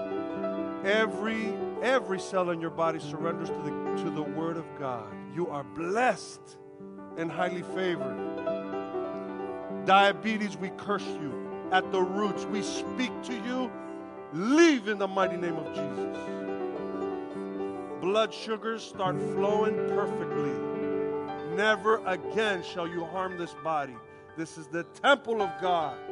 Thank you, Lord. Thank you. Thank you, Jesus. Blood sugars flow perfectly in Jesus' name. You are healed. You are healed. Amen. Amen.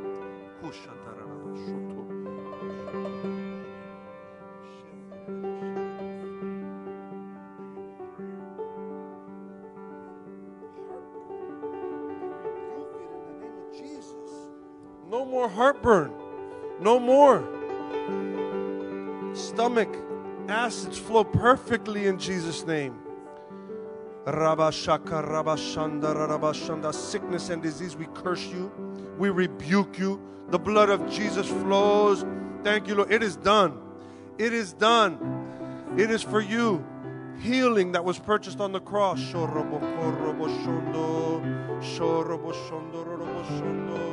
Your stomach, your stomach operates perfectly in Jesus' name.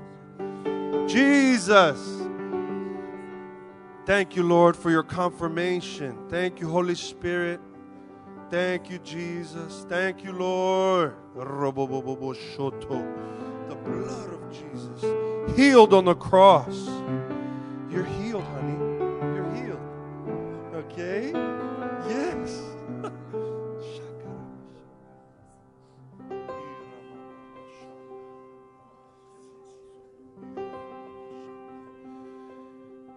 What's going to happen right now?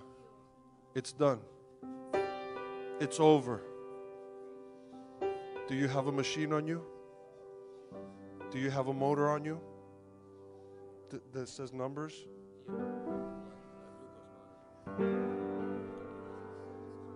Good. Okay.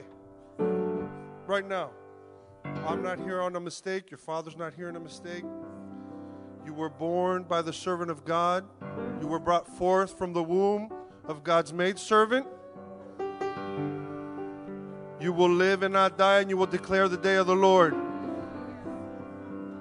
Father, we worship you. Satan, it's over. Every every chain, everything broken off of this child of God. Fresh fire from heaven. Fresh fire. You are healed. Every cell in your body surrenders. Jesus has conquered the death and the grave. Where's your sting? Where is your sting now? The Lord of hosts has provided for you healing. It is over. That machine will never be worn on you again. You will eat the fat of the land. Thank you, Lord. Fresh fire from heaven. The blood of Jesus was shed, and the same Spirit that rose Christ from the dead heals you and dwells in you. It's over. You are healed. Healed in Jesus' name. You are blessed. Let the redeemed of the Lord say so. Start worshiping God. You have enough word in you to walk in faith. And sometimes He demands of us to show our faith, right? Show the devil you got faith, and show God you got faith. Amen.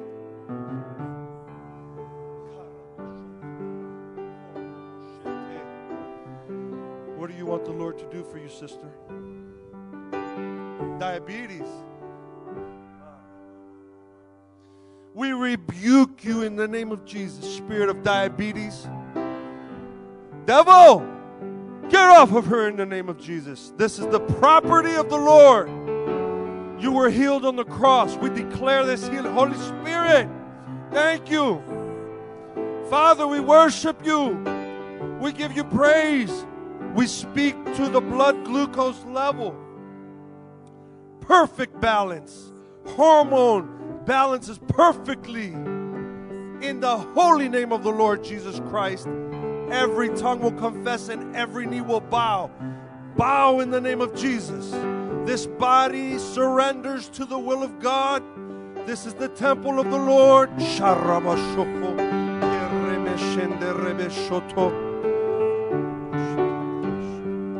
Holy Spirit, thank you.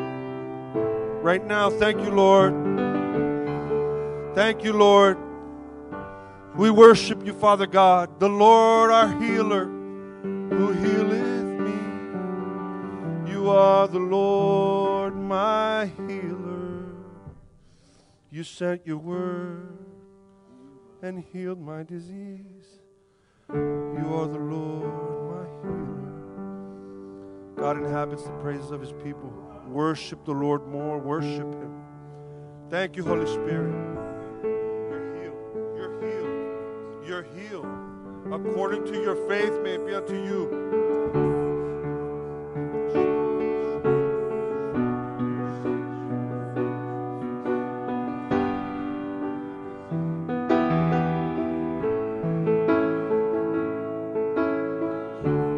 You're an intercessor, start praying. Start praying for these people. The prayer of a fervent man availeth much. Availeth much. Mary, what do you need the Lord to do for you? Asthma.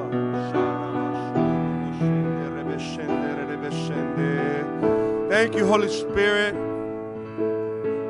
Pastor Sidney said that the Lord told him, gave him wisdom, and he said, uh, to fast, to read, to fix the body, right? I used to have asthma and allergies. Used to, not anymore. And the Lord gave me wisdom to respect His temple. I had to respect the temple. I was, uh, from a little boy, I had breathing problems, asthma, allergies. It was horrible. But I had to fix my diet also. I have to respect the temple. I can't live off of honey, you know? Um, we have to do our part in, in taking care of this temple, uh, diet wise. And, uh, you know, it's just, it's wisdom. Um, but there's also attacks. Not everything is a spiritual attack. Sometimes we have to adjust our diet, right? Um, but we're gonna pray. You're gonna we're gonna pray in faith right now. If there's any spiritual attack, we're gonna speak to your body in Jesus' name. You believe it's gonna happen now? Okay. Thank you, Lord. Father, thank you. In the holy name of Jesus. Thank you for the purchase of, of man on the cross. You have purchased us for the, for the kingdom of God. By your blood, Lord, you have forgiven and forgiven our sins and washed them as far as the east is from the west. You broke your body that our body may be healed. You took the stripes, you took the wrath of God for us, Lord. No more sickness, no more no more sinuses. No more allergies on this body right here. No. No. Holy Spirit, you are the helper. Thank you, Lord. Thank you, Father. Any any negative words spoken against her, I break them in Jesus' name. Any harm that is done to her, I break it in Jesus' name. You bind up the wounds of the brokenhearted, Lord. Thank you for mending everything. Everything functions perfectly in this body in Jesus' name. Shuru. Devil, you're a lie. We rebuke you in Jesus' name. We rebuke you. The blood of Jesus fills every cell in this body, functions perfectly in Jesus' name. Thank you, Lord, the healer. The blood of Jesus. The blood of Jesus over this body. Healed and whole. Healed and whole. Healed and whole.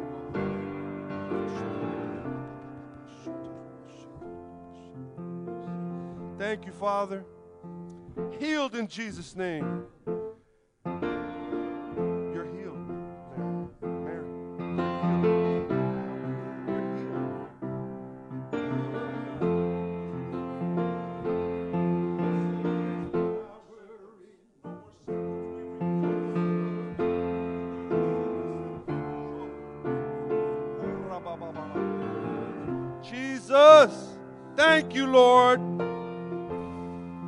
We speak to every cell in this body, born, mighty man of God, born and healed.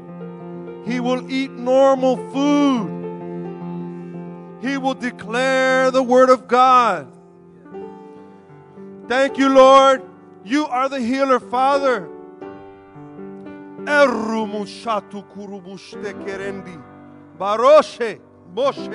Karoshe, Boreshti, Beshti. Restructuring of every cell in his body, healing. Mighty man of God. Yes, Lord. Thank you, Father. Father, we worship you. Father, we praise you. Nor by strength, nor by might, but by my spirit, says the Lord. All the glory and all the honor to you, Father God. Thank you. Thank you, Lord.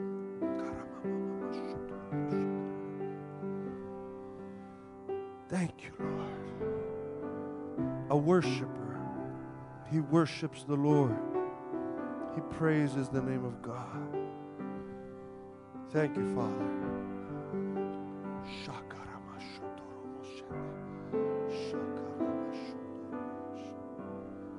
Mighty man of God, it's an honor to know you, Joshua.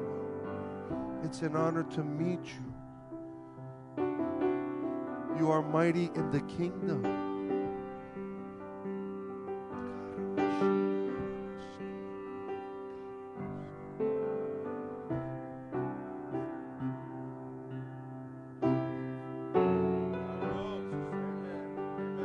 That's it.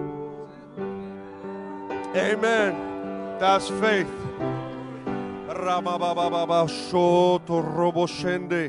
Father, you heard it from the from the mouth of your servant over his child. You honor the word of the parents. They have authority over their children. Devil, sicknesses, allergies, we rebuke you in Jesus' name. We rebuke you.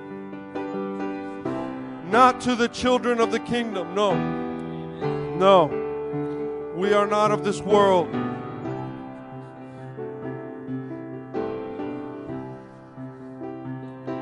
Thank you, Jesus. You have healed us from the curse. You have translated us from the kingdom of darkness into the kingdom of light. You have given us gifts, Father, for your service. We love the children, Lord. We love the children.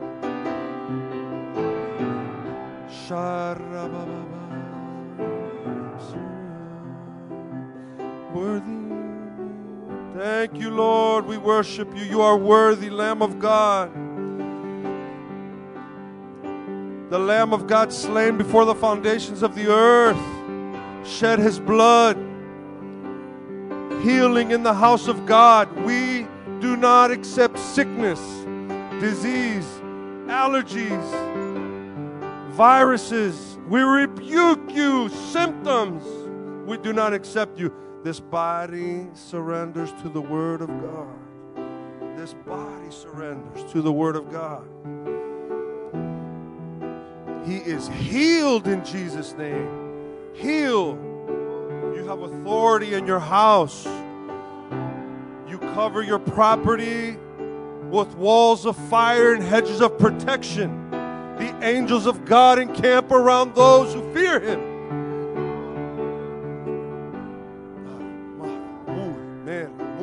Thank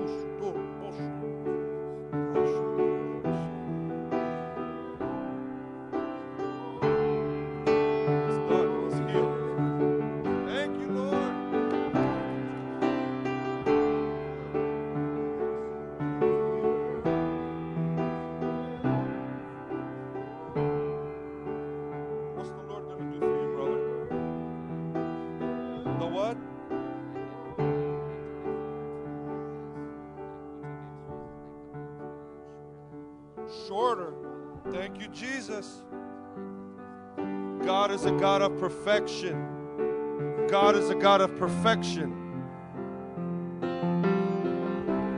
We speak to the femur bone. In the name of Jesus, you will grow to your right length. Bones grow, hair grows, cells are reborn. We speak to this body, this femur bone, right? To grow in its right length in the holy name of Jesus. There is no limitation to the God of Israel. We, no limitation. Thank you, God. Thank you, Lord. Holy Spirit, thank you for healing. Thank you for healing, Lord. We worship you. We're a church that worships you. We worship you. Holy Spirit, fire, fire, the blood of Jesus. Bone, grow in Jesus' name. Grow, grow, grow in the name of Jesus right now.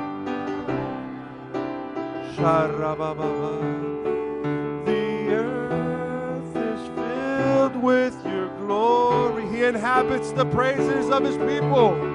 He inhabits the praises of his people.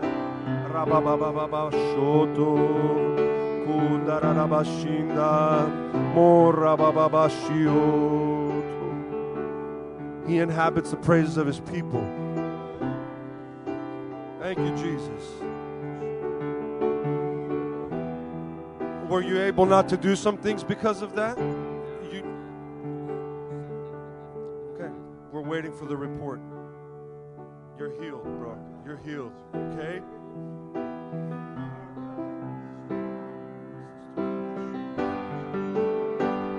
For your father.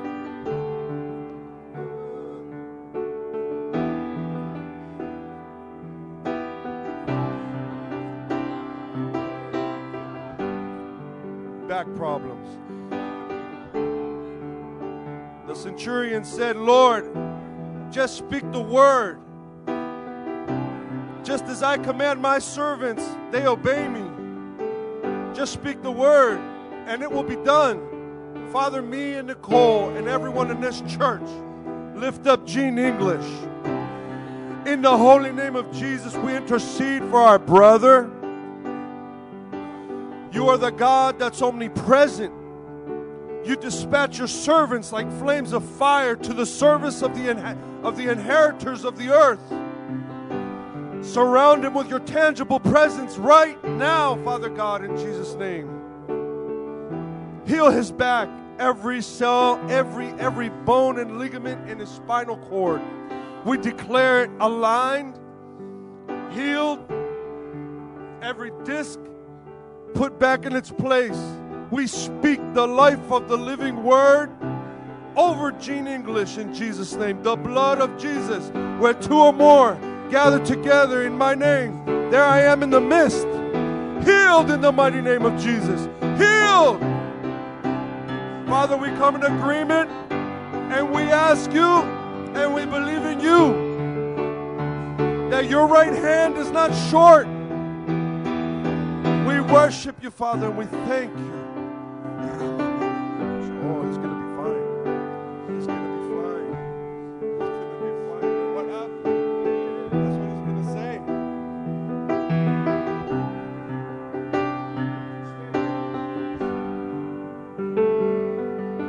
Blood pressure, low blood, perfect blood pressure.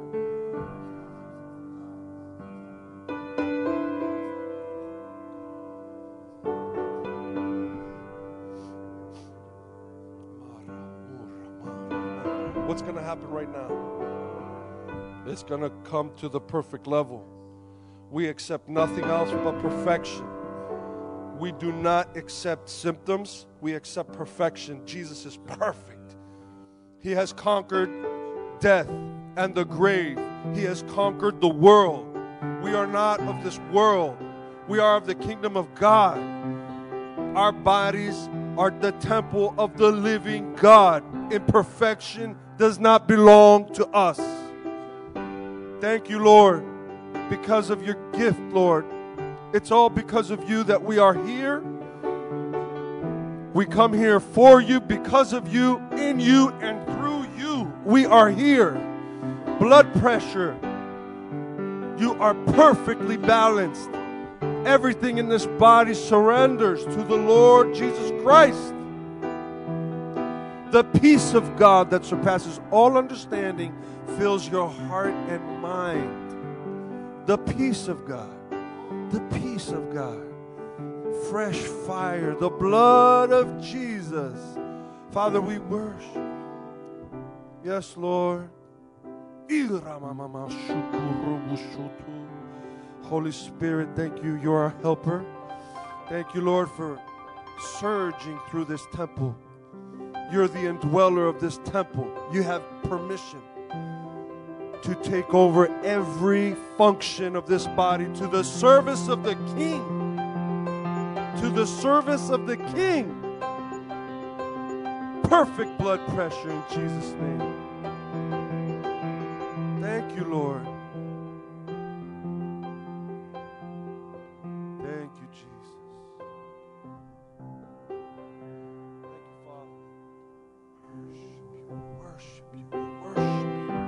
It's done. It's done. Jesus said, Go and heal the sick. We're healing the sick today. But you're not sick anymore, brother. You are the healed. You are the healed. You are the healed.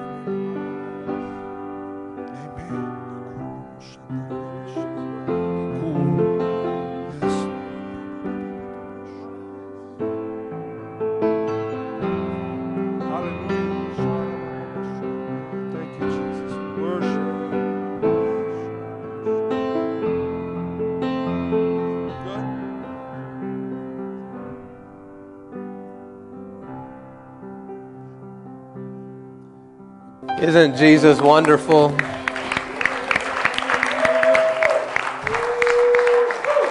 Continue to uh, encourage one another. When Jesus left the earth, he turned to his disciples and said, Occupy until I come back.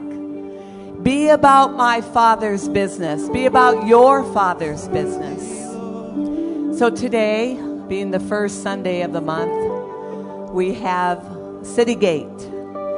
And we've not stopped being about the Father's business. So if all the people that are planning on going to City Gate, please come on up. We're going to pray, pray over you, pray, and we'll send everybody out. City Gate is in uh, two locations Lancaster, Lancaster, and Columbia. So we have two groups going, and what we're doing is we're we're making bag lunches, and everybody's got to eat, right? So we here at Church of the Word, very mission church, not only international but local as well, being about the Father's business, feeding the poor. So that's what we're going to do today. So we're all going to be making bag lunches and going to two locations. So why don't you extend your hand out to them? Father, we declare that we're about your business. And we thank you for the privilege and the honor to go and feed the poor, feed those who are in need.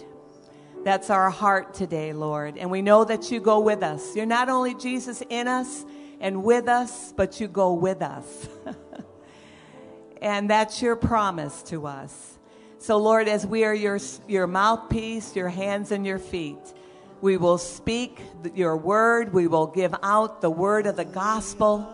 Father, we're believing for salvations, for miracles, signs, and wonders. And Lord, we, we go as your ambassadors, representing you, Jesus, on the earth.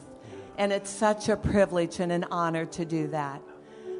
Father, we thank you for the blood of Jesus on our lives. We thank you for the peace of God in our hearts. We thank you for our hands as we give out to those in need. We bless you and honor you in Jesus' name. Amen. One way we love God in this house is by loving one another. And we do a good job of that, don't we? So let's turn to your neighbor and tell him you're, I'm so glad you're here. Be blessed. And the children may be uh, excused to their classes as well. Amen. Well, good morning. it's good to be with you all this morning, praising the Lord together. Do we have anyone here for the very first time? We'd like to welcome you. If you're here for the very first time, raise your hand. All right. Well, good to be with family. Does anyone need a cash envelope for your giving? If you do, you can raise your hand. The ushers will see that you get it. If you're giving by credit card, do fill out all the blanks. okay, we're going to read from Psalms this morning. I um, have just really been meditating a lot in the Psalms, and I just have find, found so much encouragement. The Lord has spoke to me a lot um, in the Psalms is so good for the time that we're in. So I'm going to read to you from Psalms 105, and we're going to prepare to return our tithe to the Lord. Psalms 105 says, Oh, give thanks to the Lord, call upon his name, Make known his deeds among the peoples. Sing to him, sing praises to him, tell of his wondrous works, glory in his holy name. Let the hearts of those who seek the Lord rejoice. Not tremble in fear, let him rejoice. Seek the Lord and his strength. Seek his strength. You know, sometimes you just need to remind yourself that this thing is beyond you. You need somebody bigger than you to help you. So seek the Lord in his help. Seek his power, his might. He's able. Seek his presence continually. And if you look that up, if you look up this word continually, it brings out the thought of daily, the thought of regularly. Did I say that right? Reg- yeah. Perpetually. All those things are there. Press into him. Remember Remember what he's done. Remember the wondrous works. We sang of that this morning. Remember the wondrous works he has done. Has he done anything great in your life? Has he done anything wonderful for en- ever? Yes. Remember what he's done. I mean, if he did it how many hundreds of generations ago, remember that. You know, if he did it yesterday, remember that. His miracles, the judgments he uttered. Oh, offspring of Abraham, his servant children of Jacob, his chosen ones. You know, we are adopted into the line of Abraham. That's us. It's talking to us. He is the Lord our God. His judgments are in all the earth. He remembers his covenant forever. Forever. He's a covenant God. And he does not, you know, his strength doesn't wear out, his arm doesn't shorten, his power doesn't wane, he doesn't forget. If he said it a thousand years ago, it's good for today. He remembers his covenant forever. The word that he commanded for a thousand generations. The covenant that he made with Abraham. His sworn promise to Isaac, which he confirmed to Jacob as a statute, to Israel as an everlasting covenant, saying, To you I will give the land of Canaan as your portion, born inheritance. I want to draw a line from tithing to covenant. If you remember the covenant that he gave to Abraham, I mean, we, I know we've visited this scripture often, but I'll refer to it. Genesis 14 and in 15, you know, where Abraham went out, he won that battle, and then he tithed to Melchizedek, and then Lord's response was to make this covenant. And then we see that it goes on to his son Isaac. We don't have record that Isaac tithed. We don't have record that he did not tithe. We know he was a sower. We know that he obeyed the word of the Lord and he went out in faith. And the Lord renewed his covenant with him. And we see that in his grandson Jacob. He met, he had an encounter with Jacob. And Jacob said, You know, if you will be my God, if you will take care of me, if you will provide for me, I will give you a tenth of all that I have. And we see this connection. Then we see, let's take it to New Testament, Hebrews. What does it say in Hebrews? You know, so this covenant started out being one of blessing, one of provision, one of protection. But then as Jesus came, it became a ramped up, souped up covenant. I mean, now, not only protection, provision, blessing, prosperity, but now redemption. Now, healing. So in Hebrews 7, verse 8 says, In one case, tithes are received by mortal men. But in the other case, by one of whom it is testified that he lives. So here men receive tithes. There it's saying he receives them. Something's done in the natural, something's being done in the spiritual. You know, when we take communion, um, we take the bread and we remember the covenant of healing. We take the cup and we remember the redemption of our sins and the shed blood of Jesus. So I wanted the same way in tithing. We remember the financial side of the covenant. We remember the provision provided and promised. And there's a connection there. So we serve a covenant God. And as we tithe in faith, and it's an outward demonstration that we trust Him, that we believe Him, and we acknowledge Him as our source, He will do what He promised. So, my encouragement to you this morning is keep your eye on the covenant. Amen? All right, let's take a hold of our tithe. Let's pray over that. Thank you, Father, for your covenant.